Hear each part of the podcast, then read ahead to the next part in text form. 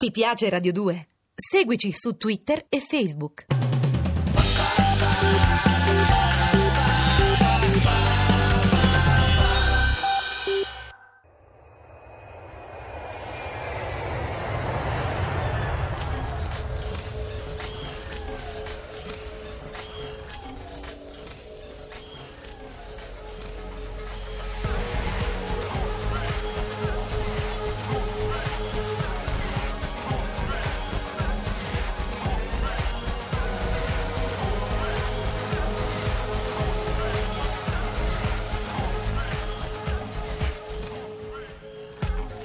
Le 18 in punto su Radio 2, buonasera da Lorenzo Scoles, benvenuti ad un'altra puntata, l'ultima di Cataribe per viaggiare insieme anche nel tempo. Cos'era il Cataribe? Nel Medioevo giapponese, prima che esistesse una lingua scritta, era colui che portava in giro per i villaggi le tante storie che raccoglieva e che portava poi ai destinatari dei tanti racconti che avrebbero fatto la cultura, della tradizione, della storia giapponese.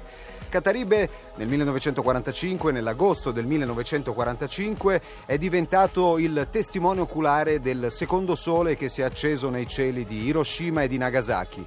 Dall'agosto del 2012 Cataribe sarà ciascuno di noi, ciascuno di noi che viaggiando, camminando sul marciapiede, guardandosi intorno ha visto qualcosa e lo racconta a qualcun altro, cosa che potete fare anche quest'oggi al 348 7300 200 con i vostri sms.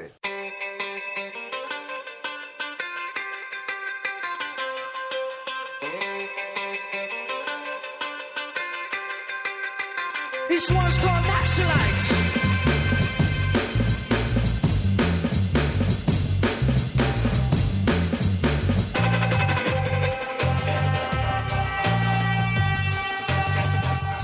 Asian Dub Foundation, la loro Naxalite per arrivare in Oriente dove ci stiamo per dirigere. Prima però due parole, una naturalmente rivolta a tutti i trolley che in ultima istanza possiamo consigliarvi di riutilizzare, se di piccola taglia come fioriere per gerani da terrazza o invece se la stazza del vostro trolley è maggiore da utilizzare come vasche per piante da giardino, quindi avrete modo di collocare tutto quel terriccio e quel fertilizzante che non sapevate dove collocare in uno spazio apposito. Però contrariamente a quanto certe tradizioni vorrebbero, i ringraziamenti, beffando le aspettative, mi fregio di farli adesso, in apertura dell'ultima puntata, Ringraziando in prima istanza Staverio Spanò, il nocchiero che ha riportato la nostra barca in rada e che non ha mai mollato il timone nemmeno con il mare in tempesta. Giovanna Romano, assistente al programma, un po' impavida polena, un po' sirena che con il vento del suono ha soffiato sulle nostre vele. Ancora i nostri curatori Angela Zamparelli che tra compasso, bussola e sestante cercava e trovava sempre la posizione della stella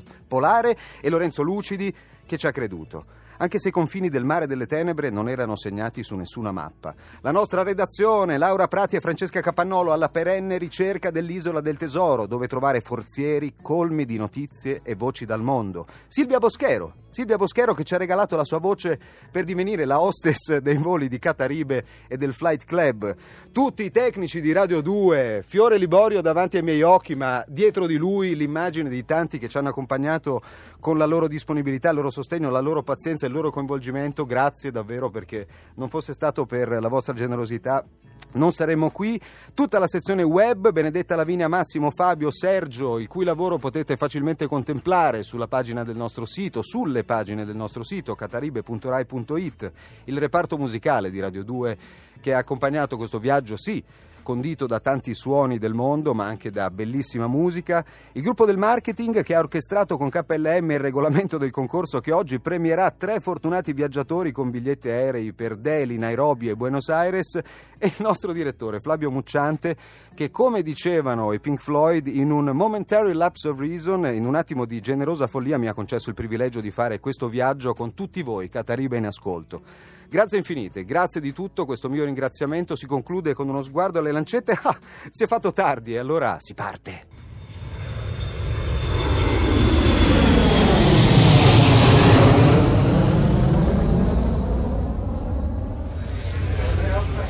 Announced the arrival of their flight 900 from New York. 900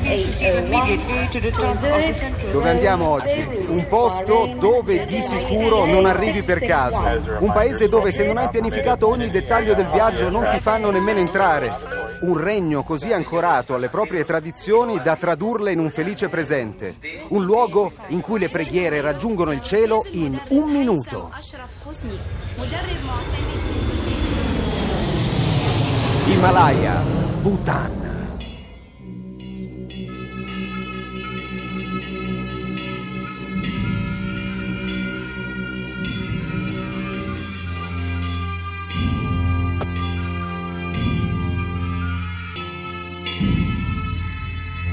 Riti buddisti dai monasteri del Bhutan. Siamo entrati immediatamente nelle atmosfere di questo paese con questa esortazione alla divinità, alla dea mh, protettrice, guardiana della lunga vita, ma ancora non ci siamo in Bhutan, anche perché dobbiamo pensare a come si decida di arrivarci in Bhutan. Perché andarci? Per me tutto è cominciato in un mercatino natalizio. Vedo una stoffa, mi colpisce immediatamente perché penso se qualcuno ha tessuto con questi colori, con questa trama, dietro ci deve essere qualcosa di grosso. Quindi mentre la sto acquistando, perché non riesco a trattenermi assolutamente, chiedo da dove venga naturalmente. La risposta è Bhutan. Faccio così con la testa, non dico fingendo di aver capito, però eh, acconsentendo al fatto che in effetti io necessiti di un po' di ricerche. Dov'è il Bhutan? Cos'è il Bhutan? Soprattutto esiste il Bhutan? Se esiste mi dico ci devo andare a tutti i costi. E così è stato. Molti anni dopo, eccomi in viaggio verso il Bhutan. Letteralmente ad ogni costo, perché chi vuole andare in Bhutan deve scucire una cifra impressionante. Parliamo di 200 testoni al giorno a cranio. 200 bucks, direbbero negli Stati Uniti. 200 dollari US dollars per day. Ogni giorno, prendere o lasciare, perché devi anche accettare il fatto che in quanto visitatore in Bhutan non puoi andare dove vuoi né fare quello che ti pare. Tu chiedi, loro ti dicono sì o no, prendere o lasciare. Quattro giorni. È tutto quello che ci possiamo permettere.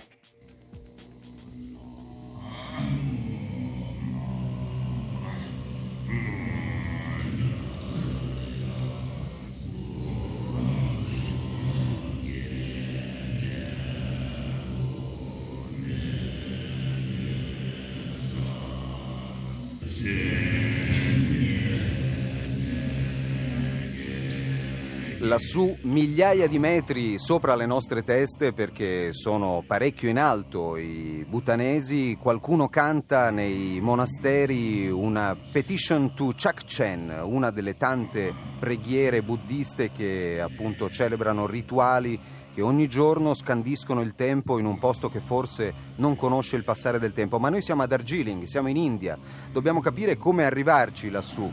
E allora puntiamo il cofano della nostra Jeep verso Point Choling, sarà la nostra porta per entrare in Bhutan, ammesso che accettino le credenziali che abbiamo portato con noi. E intanto vediamo scorrere intorno a noi il verde fosforescente delle colline coltivate del Bengala e quindi dell'India settentrionale. La strada ancora che sprofonda verso l'infinito e all'orizzonte il più maestoso spettacolo che occhio possa contemplare. Chilometro dopo chilometro, lentamente ci avviciniamo ai piedi dei giganti rocciosi dell'Himalaya.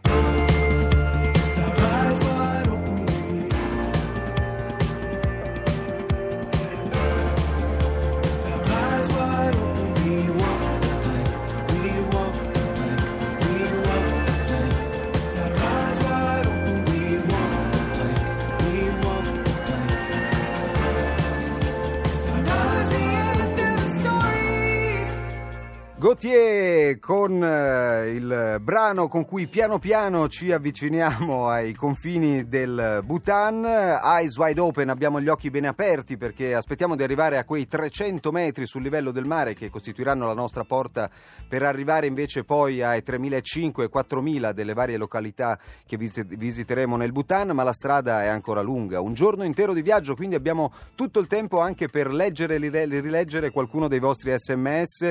Ringrazio Donata che scrive: Mio figlio si chiama Visal, è una vera camboteppa, quindi un bambino cambogiano a cui va naturalmente il nostro forte abbraccio. Grazie Donata, buon viaggio e buona vita anche a te naturalmente. Gio dalla Sardegna che dice: Ciao. Io quest'ultima puntata la dedicherei a tutte le persone che non possono viaggiare perché costretti da un'infermità o chi si affida ai viaggi della speranza, a chi fugge da una guerra o dal solito regime, o ancora per chi viaggia alla ricerca di un improbabile lavoro e che non sa mai come andrà a finire l'esistenza, e infine a chi sa viaggiare rispettando i vari popoli e i loro usi e costumi e religioni. Insomma, davvero sono tanti i viaggi che si possono fare. Ti ringrazio, Gio, di questo tuo bellissimo messaggio e della tua compagnia mentre continuiamo a viaggiare. Tra l'altro mi hai ricordato anche un dettaglio importantissimo, il viaggio non della speranza ma del coraggio, perché abbiamo parlato e abbiamo visto sulle prime pagine Alex Zanardi, a cui vanno naturalmente i nostri complimenti per la sua vittoria, per la sua medaglia d'oro, ma quelle sono tutte medaglie d'oro. Non ce n'è una che ha vinto sulle altre. Tutti loro, tutti coloro che partecipano alle Paralimpiadi e tutti coloro che vorrebbero parteciparvi sono medaglie d'oro della vita, sono il nostro punto di riferimento e sono davvero i nostri grandi maestri di viaggio perché loro sanno davvero dove vogliono andare, vogliono andare verso la normalità, vogliono andare verso la costruzione di una vita degna e questo è anche un nostro viaggio, un nostro impegno di viaggio, un biglietto che abbiamo in tasca e non è detto che abbiamo ancora utilizzato, cioè quello del sostegno a questa teoria, a quella per cui tutti siamo uguali e molti non sanno nemmeno di averlo in tasca questo biglietto. Io per primo dubito di me stesso e spero ardentemente di averlo in tasca. Ora mi frugo da qualche parte, spero di trovarlo e spero di prendere l'aereo che ti porta davvero in quel mondo dove tutto questo sia realizzabile. Cataribe, i vostri messaggi al 348 7300 200, le vostre mail a cataribe@chiocciolorai.it perché la nostra avventura non finisce qui. Ci sono anche i racconti con cui continueremo a volare, poi vi spiegherò anche come e ovviamente anche anche il nostro sito da visitare per farvi un'idea di quello che stiamo combinando anche quest'oggi con il nostro viaggio verso il Bhutan. cataribe.rai.it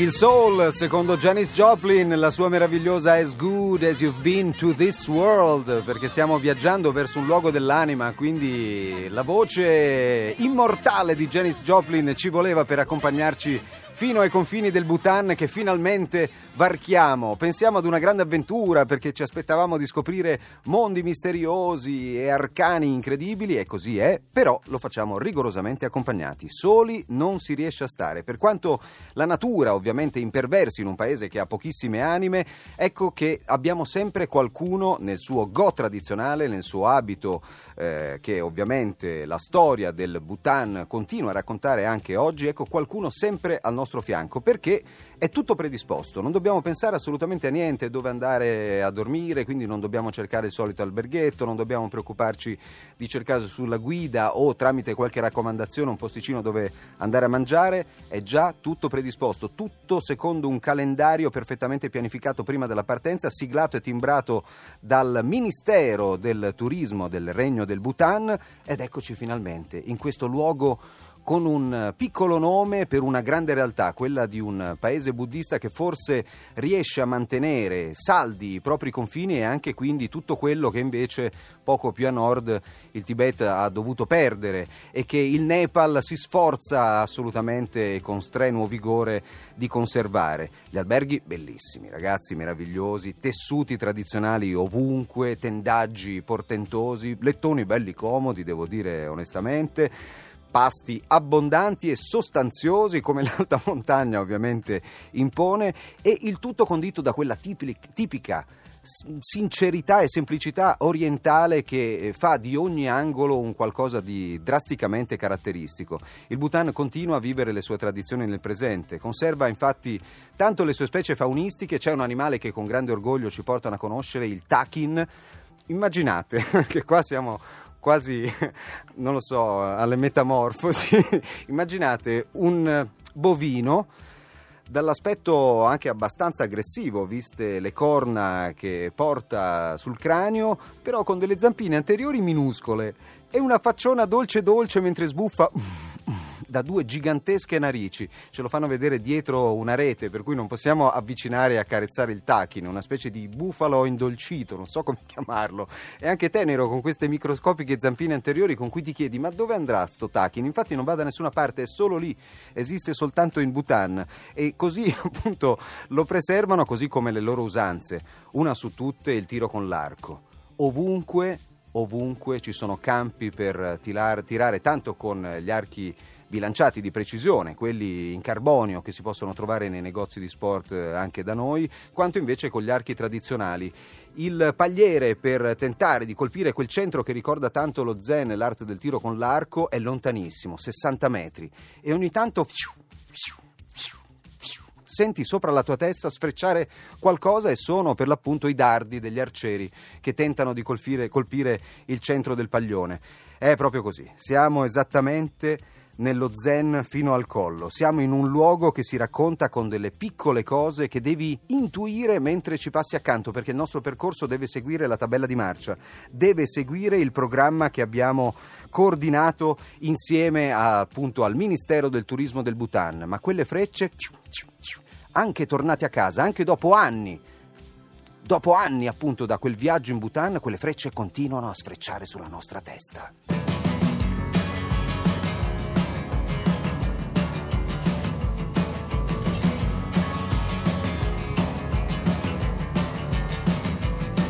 Calexico con la loro splitter, un messaggio di Tullio da Pordenone al 348 7300 200 che ci ringrazia per i bellissimi viaggi fatti insieme continueremo tra pochissimo. Ti piace Radio 2? Seguici su Twitter e Facebook.